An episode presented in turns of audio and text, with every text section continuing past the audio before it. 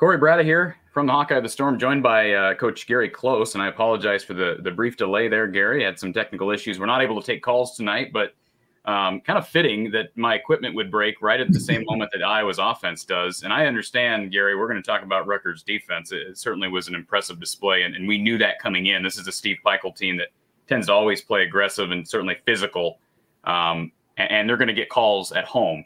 Um, but can you account for 46 points for this Fran McCaffery offense, and, and do we have some issues at hand here? Yeah, it's hard to it's hard really to fathom. You know, if you just said going in that uh, you'd hold Rutgers at 48 points, you might think we that I would win by 20. Um, and it's just one of those nights. They uh, they couldn't buy a basket literally everywhere. They did not shoot well from three. They didn't finish well around the basket. They didn't draw a lot of fouls.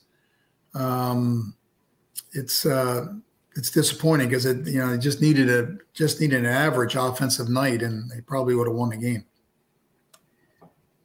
I uh, I sent an email to Matt Weitzel Iowa, and he said that uh, they don't track halves because I had asked him at halftime, has there ever been a half in as far as what they had on hand, uh, as far as records? Has there been ever been a half under Fran McCaffery where Iowa shot worse than thirty percent um, offensively? And, and, I don't know the answer to that question. My guess is maybe, but I can't imagine a, situation where they've shot under thirty percent for half and yet had the lead. So that was the case tonight second half seemed to get worse, uh, Gary. That those first couple of minutes of the second half, Iowa actually was able to put together a string of points. I think they increased the lead to eight, but after that, it was just absolutely nothing that entire second half. So here's what my concern is, Gary, and you can maybe leave this a little bit. My concern is this reminded me a lot of that Iowa State game right here in Ames that I was at. Just seemed like a physical team that Iowa had problems matching that physic- physicality of Rutgers Tell mm-hmm. me I'm wrong. I know def- rebounding wise, Iowa rebounded the ball better than they did in, in Ames. Yeah, yeah, no, no, I think they definitely did that. Uh, I think there is some truth to that. Um, you know, when you play physical teams, you've got to you've got to cut hard. You got to set strong screens. I, I, I, don't think they've been a great screening team all year, um, uh, both off the ball as well as on the ball. I just using the screens better and setting more physical screens to you know, to free up the pressure. Um, and they lack, you know, they lack a, uh, with the exception of maybe Keegan, uh, they lack an inside scorer that they can just go dumping in there and let him go go to work and draw a foul or get a basket when they get into droughts. And I thought tonight they probably shot too many threes the way they were shooting them and, and should have taken the ball the hole hole a little bit stronger and hope to draw some fouls. But you know, it's easy to say when you're sitting here in your home and trying to break it down, but it wasn't a good offensive game. Certainly was not, and um, you know you don't want to to always point to the officiating. I, I don't understand the, the, I'll just be honest, and, and I think I'm speaking in behalf of a lot of Iowa fans. Um, I don't know how you make that call uh, on Keegan there at the end in that situation with as much physicality as was allowed in this game, and you're going to call Keegan Murray for that. And I know, uh, you know, there's I, if you're looking at it from a technical standpoint, you you can reason the call. But right, can can yeah. you agree with that sentiment, Gary? Yeah, no, I, especially at, at, that time and the way the game's been played, it was a, it was a grinding game all game long. No, I, I thought that was a really bad call. Um, I think it does show that when you're when you're guarding the ball, you want to try to show your hands to the officials because if they don't see them, then a lot of times they assume you're holding them, even if you're not. And I'm not sure that was the case. I think it was just a bad call, but his hands did get caught in there a little bit. Uh, but uh, in that situation, you don't you don't like to see a call like that. I, I thought it was bad. Another call that, that certainly was frustrating for Iowa fans, and, and I'll just be honest, I understand it was very close. My issue with the overturn at the end of the first half, and Robbie Hummel brought it up, is my understanding, at least the principle, and I don't know if it's set in stone, if it's actually written in the rule book, so to speak, like it is in college football. But Gary, if a call in the court is one thing, don't you have to have conclusive evidence to overturn that call? Isn't that sort of principle of officiating? Yeah, yeah, I, w- I would assume so. Yeah. So yeah. I, I, don't want anybody to tell me that that was conclusive, that the ball was still in his hand. There's there's just no way on earth that any official can look at that and say with 100% certainty that that ball was still in his in his hand. Right. Yeah. Yeah. That was a tough call too. There's no, there's no question. That's life on the road. and um, they were they were two very very questionable calls, um, and definitely had a significant impact on the game.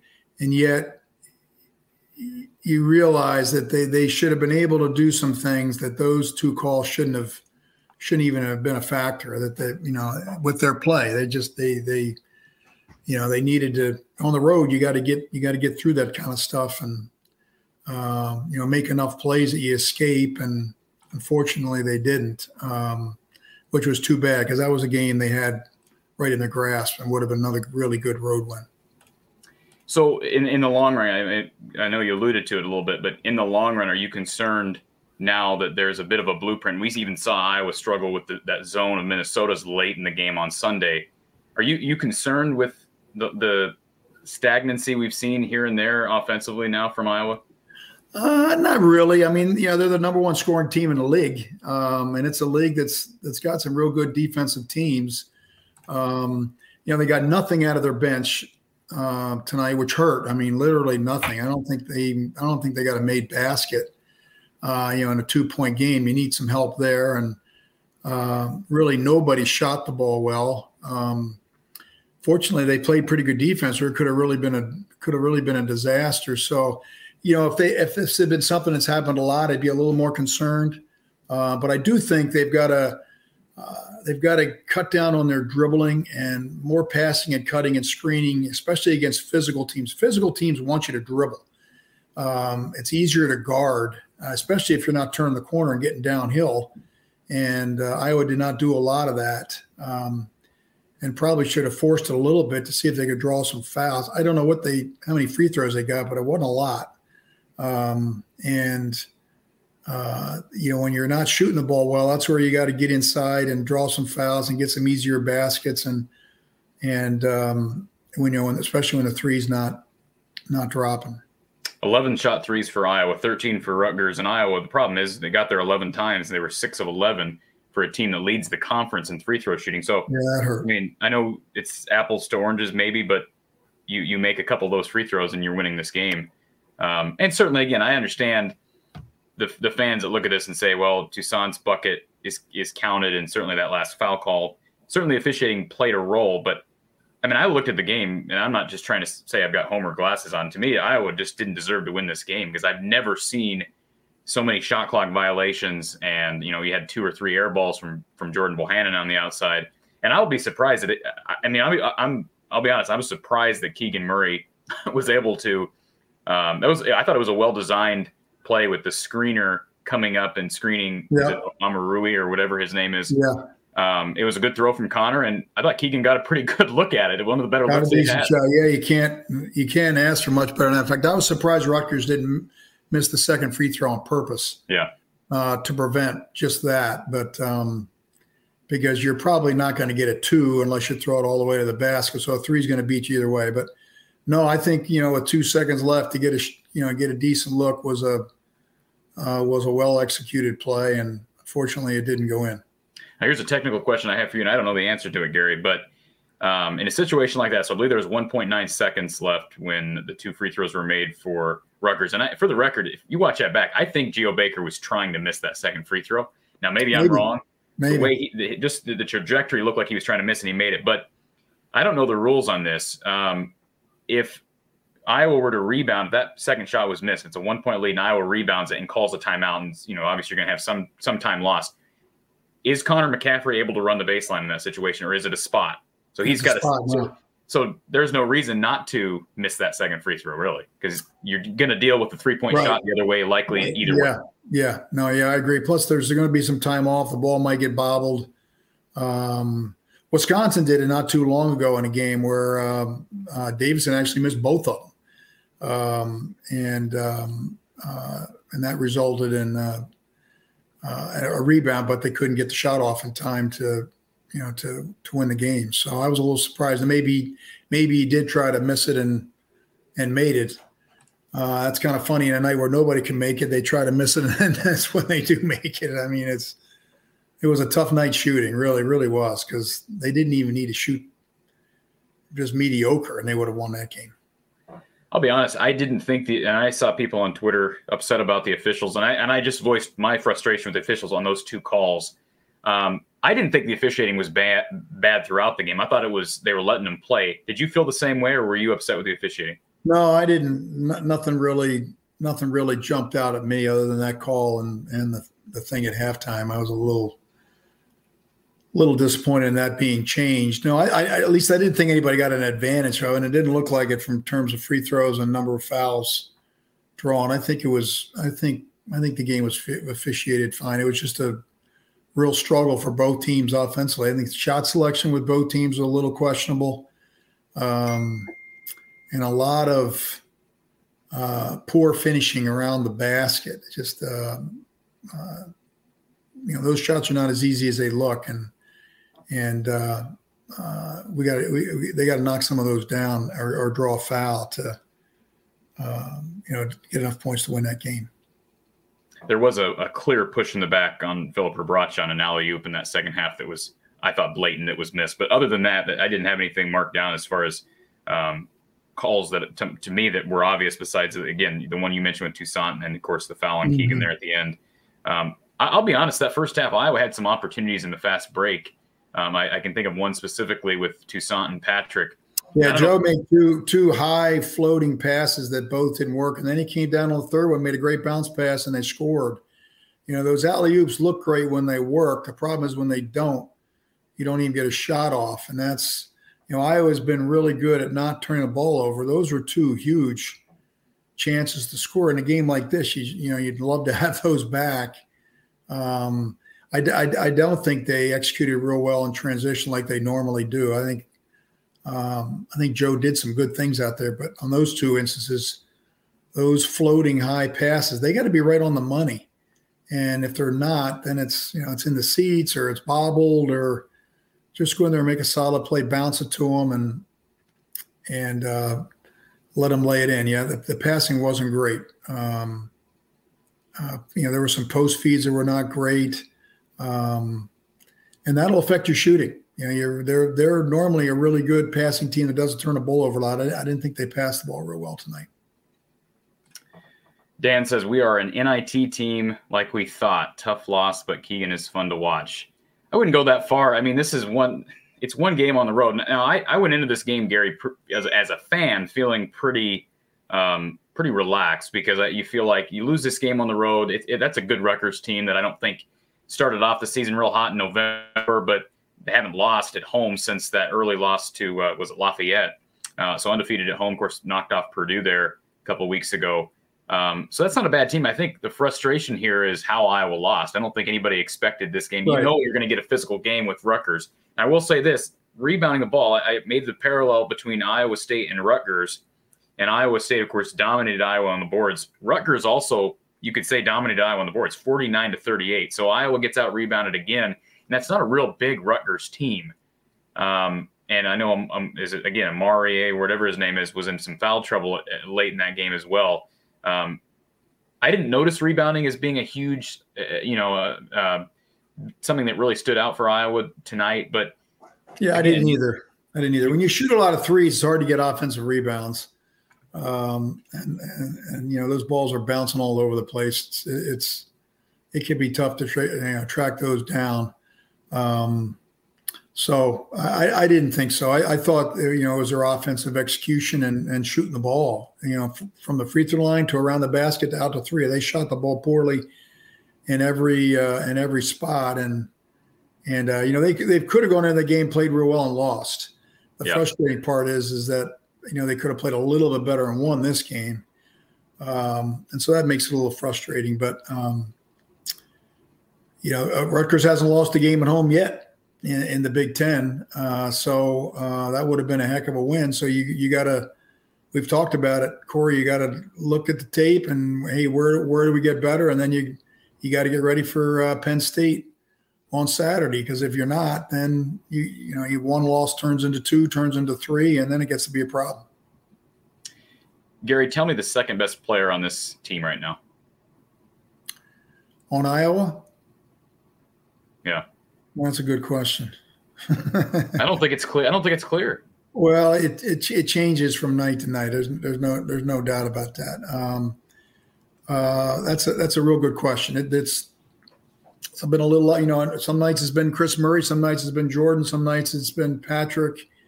Uh, all of them been a little bit inconsistent. Um, you know, Jordan had some looks that were you know he normally makes.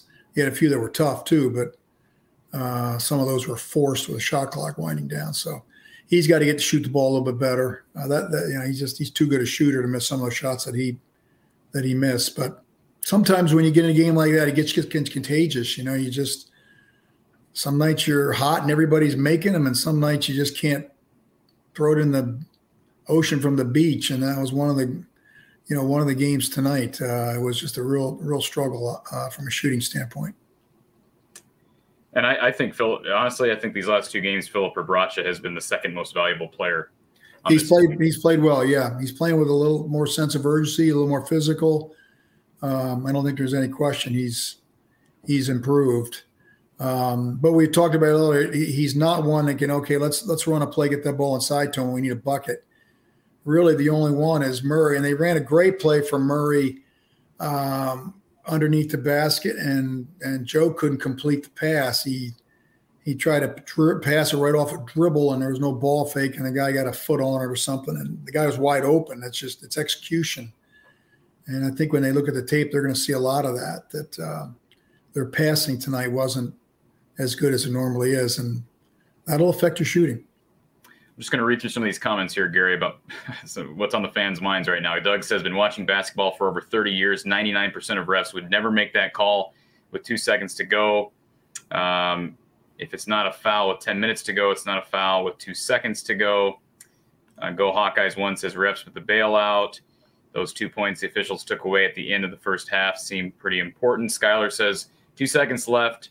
Love tap, called a foul. BS, even the announcers called it.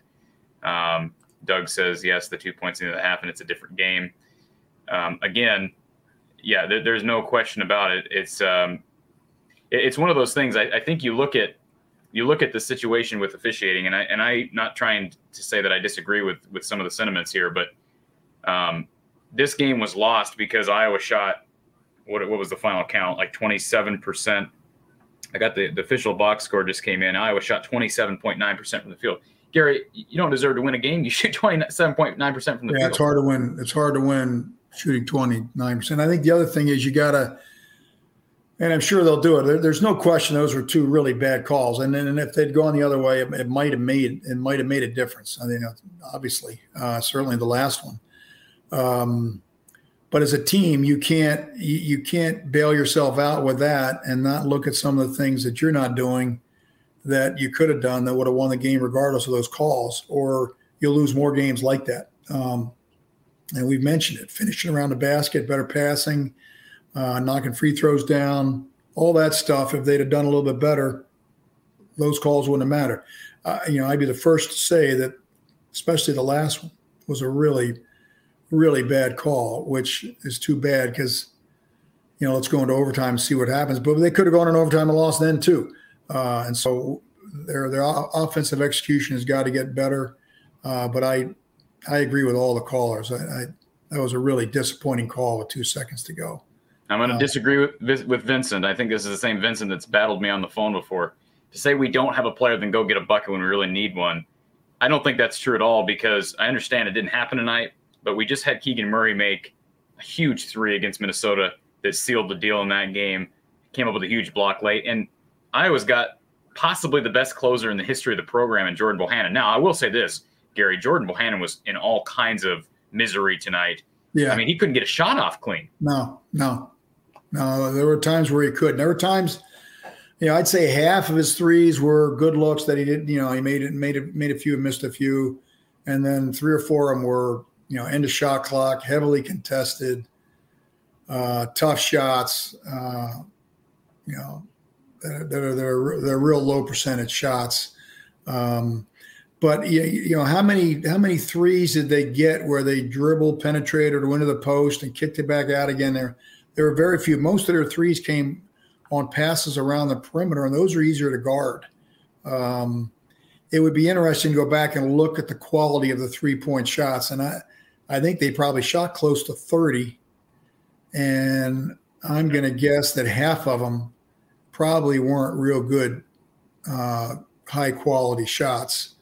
In some cases, maybe they had to shoot them because of the shot clock, but they, you know, you got to get, you got to get penetration. You got to get a better shot than that. Um, and so that, that plays into your low percentage when you're shooting low percentage shots. Yeah. Um, not that they all were, uh, but you know, sometimes you get shooters, they, they go two for nine they're going, God, I shot the ball well. And you go back and look at their shots and six of them were bad shots. And then you wonder why you're not shooting high percentage. In Jordan's case, I'm going to guess half of his, if he was two for eight, I'm going to guess four of them were real low percentage shots. Some he had to force because of the shot clock, but got to get him better looks. And the good looks he gets, he's got to knock down, which I think he will. He's too good a shooter for this to last, you know, for for a long time. He's just he's a proven three point shooter. So uh, tonight was not one of those nights, though. Okay, Gary, this is the que- million dollar question. How do you get Jordan Bohannon more open looks? Because it seems like Iowa's trying to run him off screens, and right now he seems to be struggling as at that two position to, to get looks more. You'd think he'd be getting more open looks from three at the two, at least from my mind, than he would playing point. But he hasn't been getting uh, real open looks. He had a couple tonight. He airballed one actually. But how do you generate more open looks for Jabo? Well, I think you know it's, it's a number of things. I think they got to screen better. Uh, I think they got to get more penetration, whether it's with dribbling or with into the post and then back out. Those are your best threes: the drives and kicks, the drive and kick, and then make another pass. Those are the high percentage threes. They're not getting a lot of those, uh, and when they do, they shoot them better. They got you know they don't have a real strong post presence other than Keegan. They dump it in. Hey, you double team. Let's kick it out. Make an extra pass. Get a wide open three. Um, so I think it's you know I don't know if you can put your finger on one thing um, I think they do got to screen better. Uh, I think they got to move the ball better. I think there's there's a you know a little bit too much dribbling. Um, but then I think also they got to get penetration with some north south dribbling, not east west, and some post feeds to where the defense has got to collapse and and open up some shots on the outside. It's uh, know there's a lot of things there that can, can, can free up shooters to get better looks. And I promise I'm not uh, I'm not criticizing Fran McCaffery's rotation, but I was way off. I made a prediction pregame on Twitter that uh, I thought Kris Murray would get over 20 minutes tonight because he had 11 on Sunday, and I couldn't have been further off. He had less than 11. He had 10 minutes tonight. I, I, I understand he's young and he's still coming along. And again, I'm not trying to criticize Fran's rotation, but he's coming off a 29 point double double against Indiana. And these last two games, he's played a total of 21 minutes. That just seems odd to me, Gary seems a little odd to me too. Um, you know, it's it's hard to actually put a finger on that. Um, but I, I will say I, I will say this: I did hear Kenyon Kenyon Murray on the radio here a couple of weeks ago. I believe it was after the Utah State game, and had said that both twins had been dealing with an issue, injury issue, prior to the Utah State game. So I don't know if maybe there's a lingering thing going on here. Could be, yeah but I just find that odd after that big performance. Yeah, yeah, it, it sounds odd based on that, and but there might be some things we don't we don't know about that uh, maybe cause him to get some get some less minutes because we got to get they got to get more production off the bench. that's that's that's a that's a given. Hyper local says you get Jabo more looks by bringing in Payton Sandfort. He's another guy, Gary, that we're not getting a whole lot from him right now offensively. Um, and he's young, so I don't want to. I'm not putting it on him, but to me, there's just a seesaw with a lot of what Iowa has from an offensive standpoint. And you mentioned it. It seems like the, the second best player year night in and night out is a different guy, and I feel like tonight there wasn't ever really that second guy. And when Keegan Murray doesn't put up 25, you're asking for trouble. I think in any Big Ten game, I don't care if it's Rutgers defense or you know Nebraska's. I think you're gonna right. you're gonna deal with some right. issues on the road. Yeah.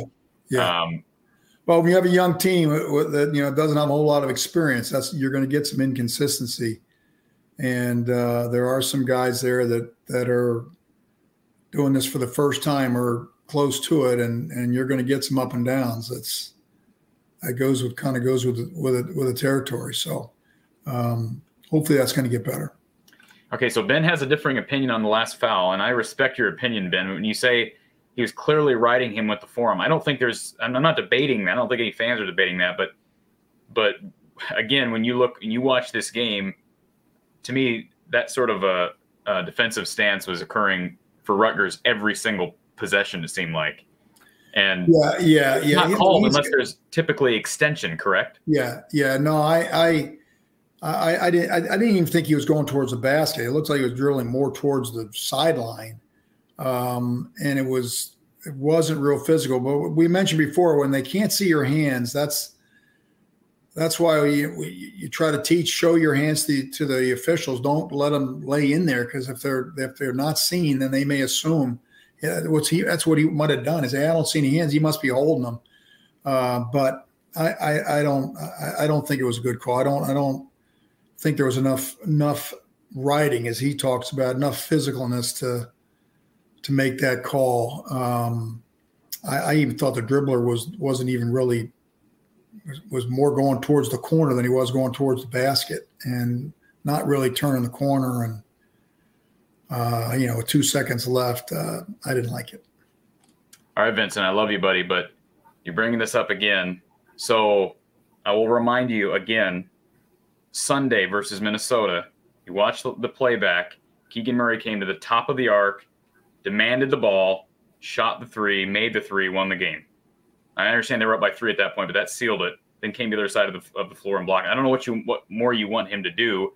And if you're talking about the last play, uh, that's a pretty low percentage shot. Again, I thought I was fortunate to even get that good of a look.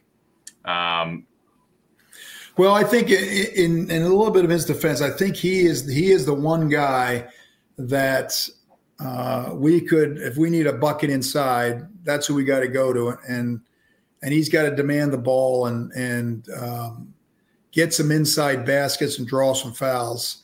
Um, and like I said, they ran a play for him with a couple of minutes to go. A beautiful play, well executed.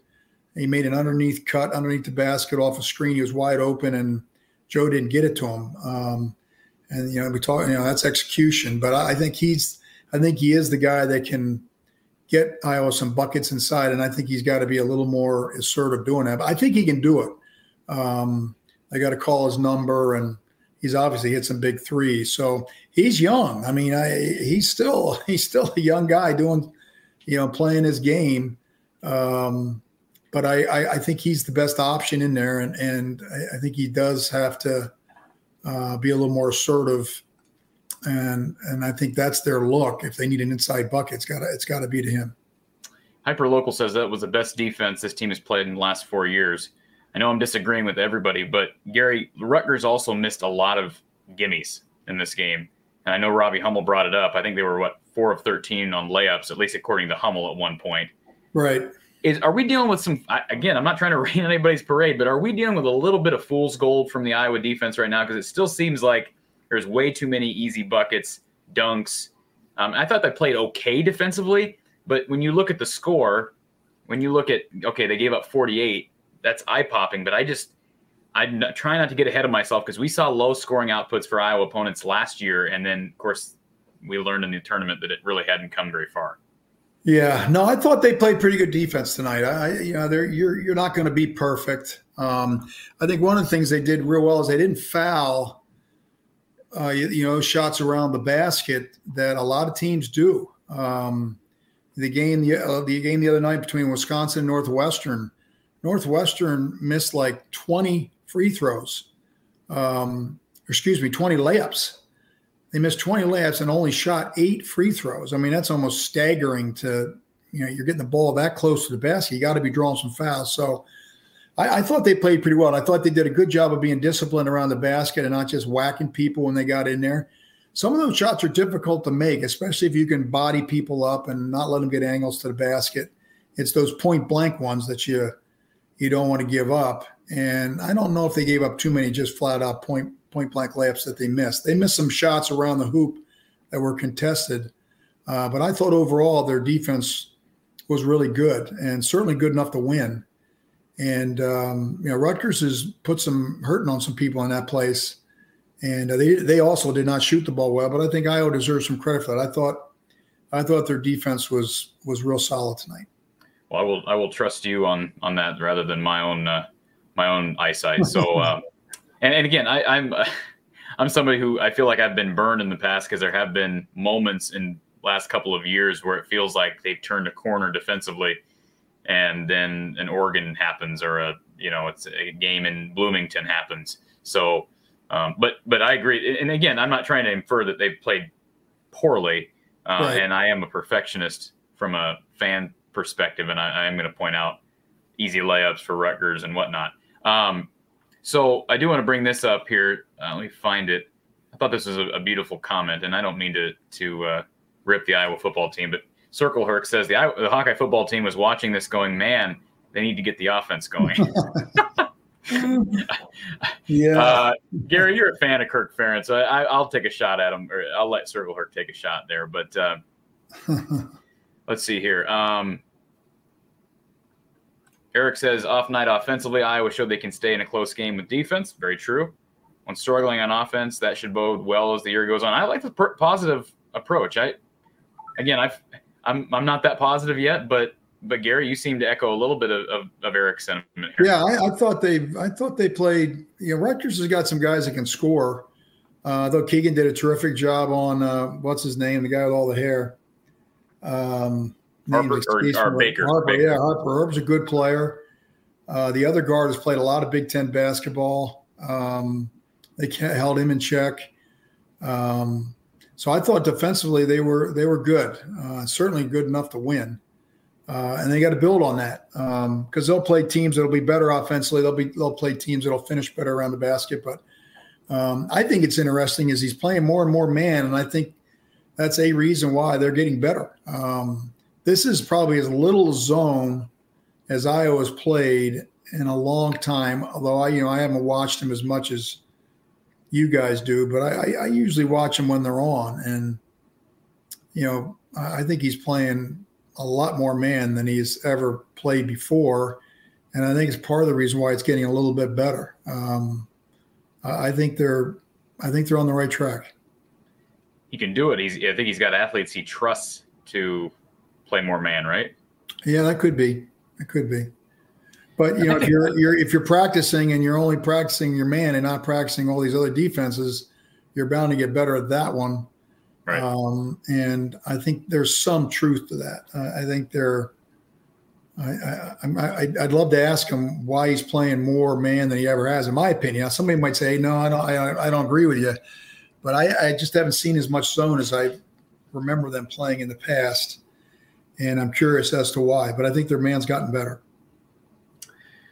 Okay. Uh, Vincent says, any comments on Patrick McCaffery's continued poor play? Well, Vincent, I will say, I'm not disagreeing with. I don't think Patrick's played great, but I believe Patrick's the only other guy in double figures tonight. So it's Keegan and Patrick. Keegan with 13 points, Patrick with 11. I, I do feel like I agree with Vince on this. I do feel like Patrick's still struggling. Um, and we talked about who's that second guy. Some nights it's Patrick, and then he's kind of out of sync offensively. I mean, heck, a month ago Gary, it looked like Tony Perkins was going to maybe be yeah. and he is. I mean, I, I love Tony, but offensively, he, he's struggling right now. He's almost non-existent as far as an yeah. offensive threat. Yeah, it's uh, all of them are not. excuse me, are not great three-point shooters, and so you can play off them and, and play them for the drive and get some help and makes them a little bit easier to guard. Uh, Patrick had a huge basket uh, on a nice drive uh, that was that was a real big bucket uh, he's probably not shooting the ball as well as he's capable or would like to. Um, and I think the physical part of the game wears on him.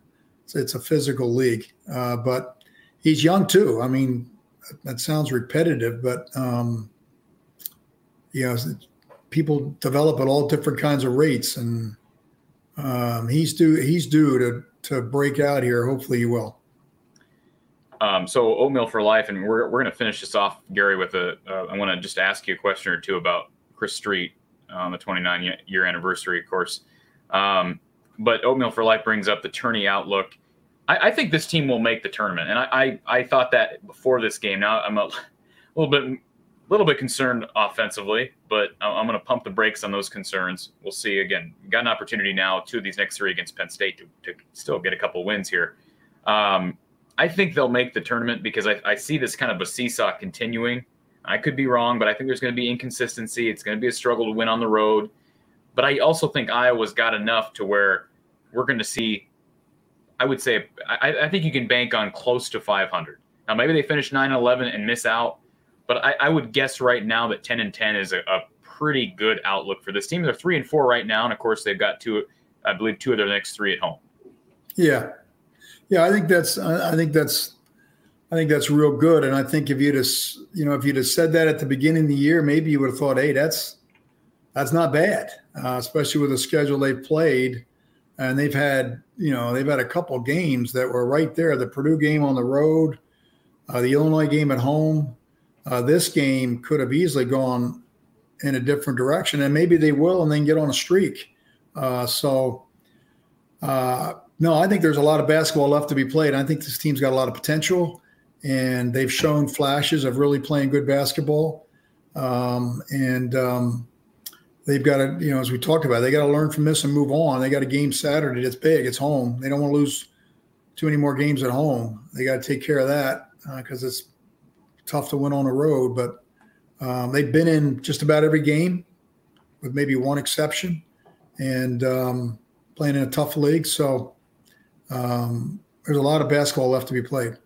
Absolutely. Thomas brings up the bench, certainly a factor tonight. No doubt. Um, Connor brings it up as well. I know you brought it up, Gary. So um, I want to switch here to the final few moments of the show um, to discuss what is always a very difficult day, I'm sure, for you, Gary, and for everybody mm-hmm. that was a part of uh, that 93 Iowa men's basketball team. And I, I, texted you earlier today. Of course, the Big Ten Network replayed the Iowa Michigan game that was, what, a little over a week after the the tragedy of, of Chris Street um, and his death. Uh, what what do you remember from 29 years ago? How, how how much does that day stand out in your mind 29 years later?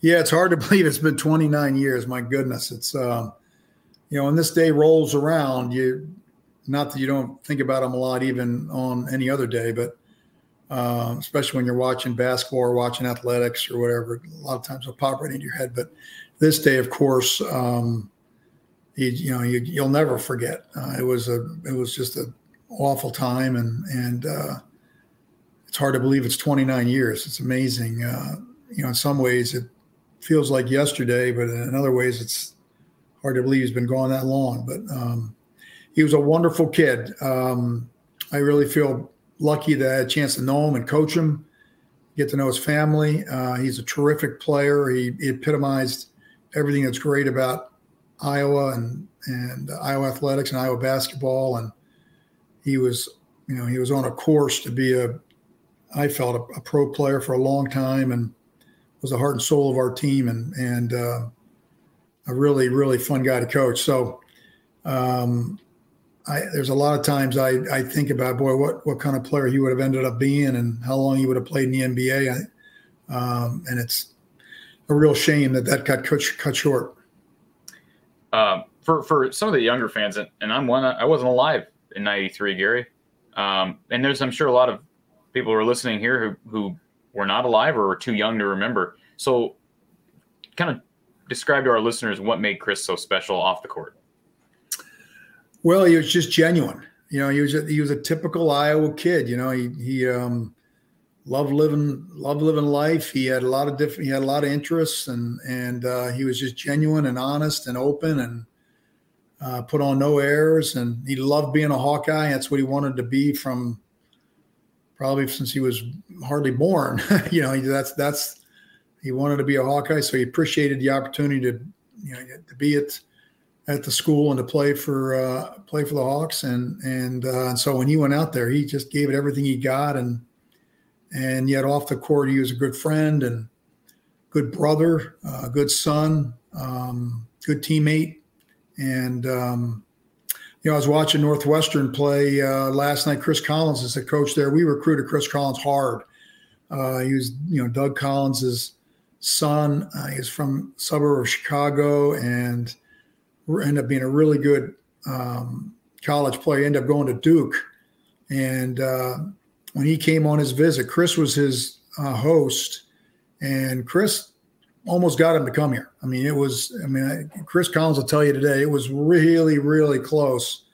Uh, if it had been Duke, he probably would have come. And a big reason for that was in a short period of time, the relationship he forged with him and, and how well Chris communicated to him what it was like to play for Iowa and be in Iowa City, and and um, uh, he did that with a lot of the recruits uh, that we had, and uh, pretty unique kid. It was you know we were we were really lucky to cross paths. Can you remember? Do you remember what the locker room was like after the Michigan State game or after the Michigan game? And those, I believe, it was a three-game winning streak right after his passing, and, and certainly the Michigan game going back home to a packed Carver. Do you remember what the locker room was like after being the, the Fab Five? That was the loudest I've ever heard Carver Hawkeye Arena. I mean, that, that place was just unbelievable that day. And Michigan was obviously a really, really talented team. Uh, uh, they were ranked in the top five, I think. They had the Fab Five and on and so forth.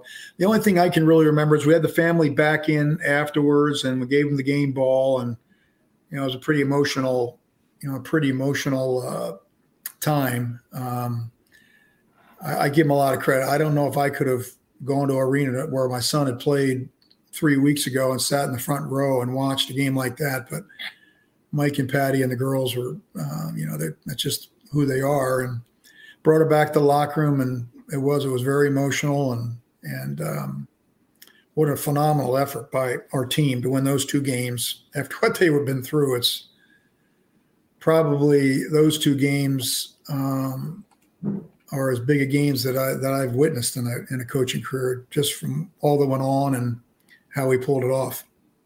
I think that again, I, I didn't know Chris. Um, I don't know Patty and, and Mike. I know I've had conversations with Don Patterson, who runs into to Patty and Mike a lot, and, and he said the same mm-hmm. thing. And, and, they seem like very strong people, and I'm sure that that situation made them stronger. But yeah, I was thinking that as as as uh, as they were replaying that game today on BTN, how in the world can you sit there?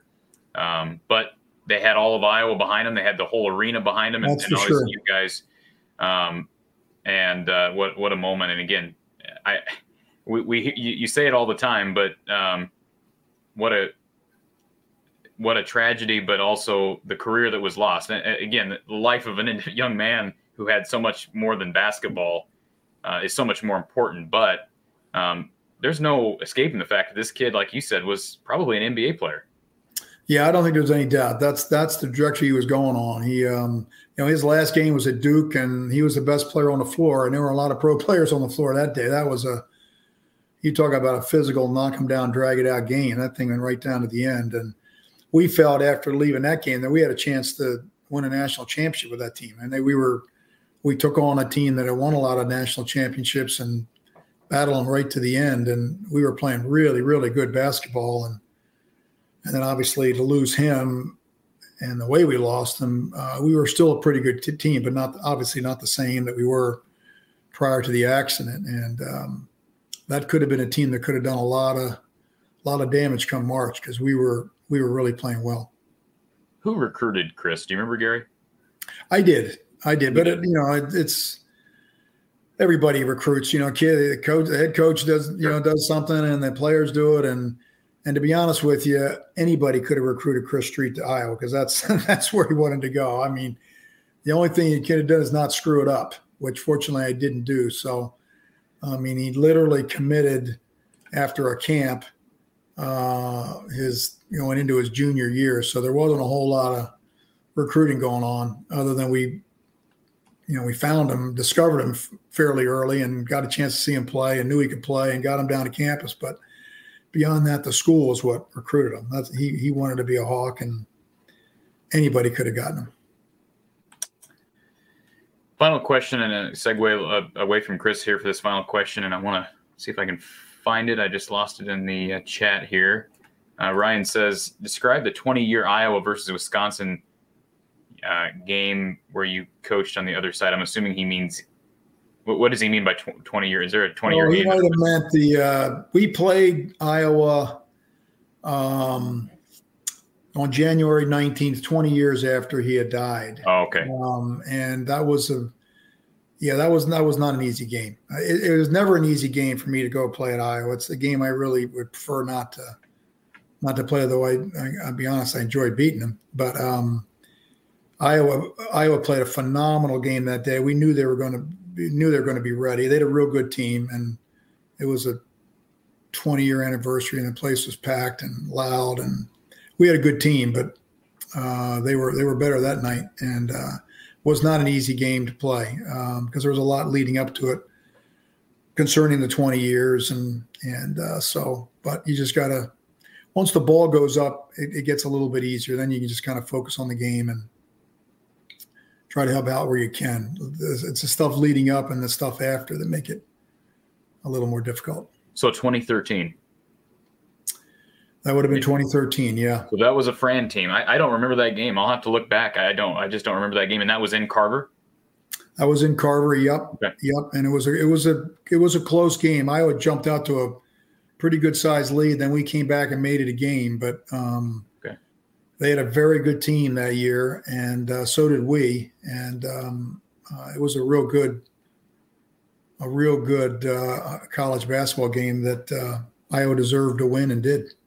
I remember. I, I just don't remember that game, and uh, usually my memory with with Iowa basketball, at least in the past twelve years, is pretty sharp. But that would have been like Aaron White, Devyn Marble. Yeah. I'm assuming those guys, but I just uh, yep, yep, yep. I think Jeff Horner maybe and um, yeah, it was a real good, real good Iowa basketball team then. Um, real, t- real tough to play, and and um, they jumped on us. The place was jumping, and we did fight our way back to make it a competitive game. Um, uh, but uh, they were better that day. Oh, there it was 80 76. Yeah. 80 to 76. Yeah. 2013. Um, all right, Gary. Well, uh, this is the uh, been a, a, pleasure to be able to to uh, reminisce, and I know it's it's always a, a, difficult day. I'm sure for everybody that was a part yeah. of that, and and uh, certainly a tough day for for Iowa fans today. But as you and I both know, regardless of how this game was lost, if there's anything that Iowa fans should be confident in, at least from my perspective, anything that Iowa fans are confident in Fran doing, it's better in offense. Right? He's yeah. an offensive minded coach. Now I've questioned yeah, over, the, over the years, Gary. I've questioned at times does he have what it takes to fix some of the defensive issues? But I don't think you can debate the fact that uh, he is more than qualified to fix offensive issues. So, regardless of what's happened, and again, we saw some struggles late in that Minnesota game Sunday against mm-hmm. that zone. Um, you, you, hope that that they can fix those, and, and they've got what three days? It's it's bang bang bang. There's no more week long breaks though from here on out. So it's no, fix, no. These, fix these issues quickly. Yeah, yeah, that's why you gotta you you gotta study the tape and figure out what you did wrong. Then you got to move on. You just can't belabor too long, or like we said, one loss turns into two, it turns into three, and turns into a losing streak. And this team is good enough to to not go on things like that, and hopefully get hot again and, and put a streak together. It would not surprise me. I think they've they've they got enough there that they can. Um, they just got to be a little more consistent. Absolutely. So, for anybody that uh, is not aware, and I'm going to go ahead and pop this up on the the uh, banner here. Um, Iowa Penn State, of course, this coming Saturday. It'll be a 3:30 p.m. game, and and Gary, how about this? It's sold out. Nice. That is good news because uh, that means uh, I'm assuming that means the students are sold out as well. Um, that's the main thing I'm looking for. So I, I would think the students are all, all back, and yep. this is an oppor- this is an opportunity for a a Rockets crowd. Because let's be honest, Gary, if, if they go in there and put up 85 on Penn State and win by 10, 15, or if they win by five, if, if they're back clicking, we're not going to remember this game a couple weeks. I mean, it's going to be on the resume, but it's not a yeah. bad loss. Yeah, you got. I mean, Rutgers is five and two. I mean, they're they're a game out of first place. Um, so you know they may, maybe they haven't been like that in the past. They had a good year last year, um, but they're a pretty solid basketball team. They beat Purdue there, um, so uh, it's a tough loss because they really had a chance to win it. They did a lot of things well enough to win it, other than putting the ball in the basket. And uh, so hopefully that'll get better. And uh, like I said, I, I wouldn't surprise me they go on a little bit of a roll. They're they're not that far off. Uh, I just got to be a little more little more consistent and see that ball go down. Absolutely. All right, folks. One uh, let's see, 3.30, not 1.30, 3.30 Saturday, Iowa. I'll be there Saturday. I'm looking forward You'll to it. You'll be there on It'll Saturday. nice to see that place packed. Boy, that, that'll be a treat. So when's the last time you've been to a, I'm curious, when's the last time you've been to a sold out Carver, you know? Oh, that's a good question. Probably when I was coaching in Wisconsin. I bet it was pretty close to being sold out. Probably uh, 2016. Okay. We played them that year, and I think we did. I can't remember, tell you the truth, but um, if it wasn't sold out, it was close. Um, so probably, probably five years. Well, six enjoy, years. Enjoy yeah. uh, safe travels down and enjoy that game, and uh, it'd be a great. You know, again, any win in the Big Ten is a good win, and if you win that, you're right on pace at four and four, um, and then you're back home against Purdue following Thursday. So, Gary, we appreciate the time as always. All right, Corey. We will talk to you next time. Look forward to it. Take care. All right, for Coach Gary Close, Corey Bratta from the Hawkeye of the Storm, we'll talk to everybody on Saturday.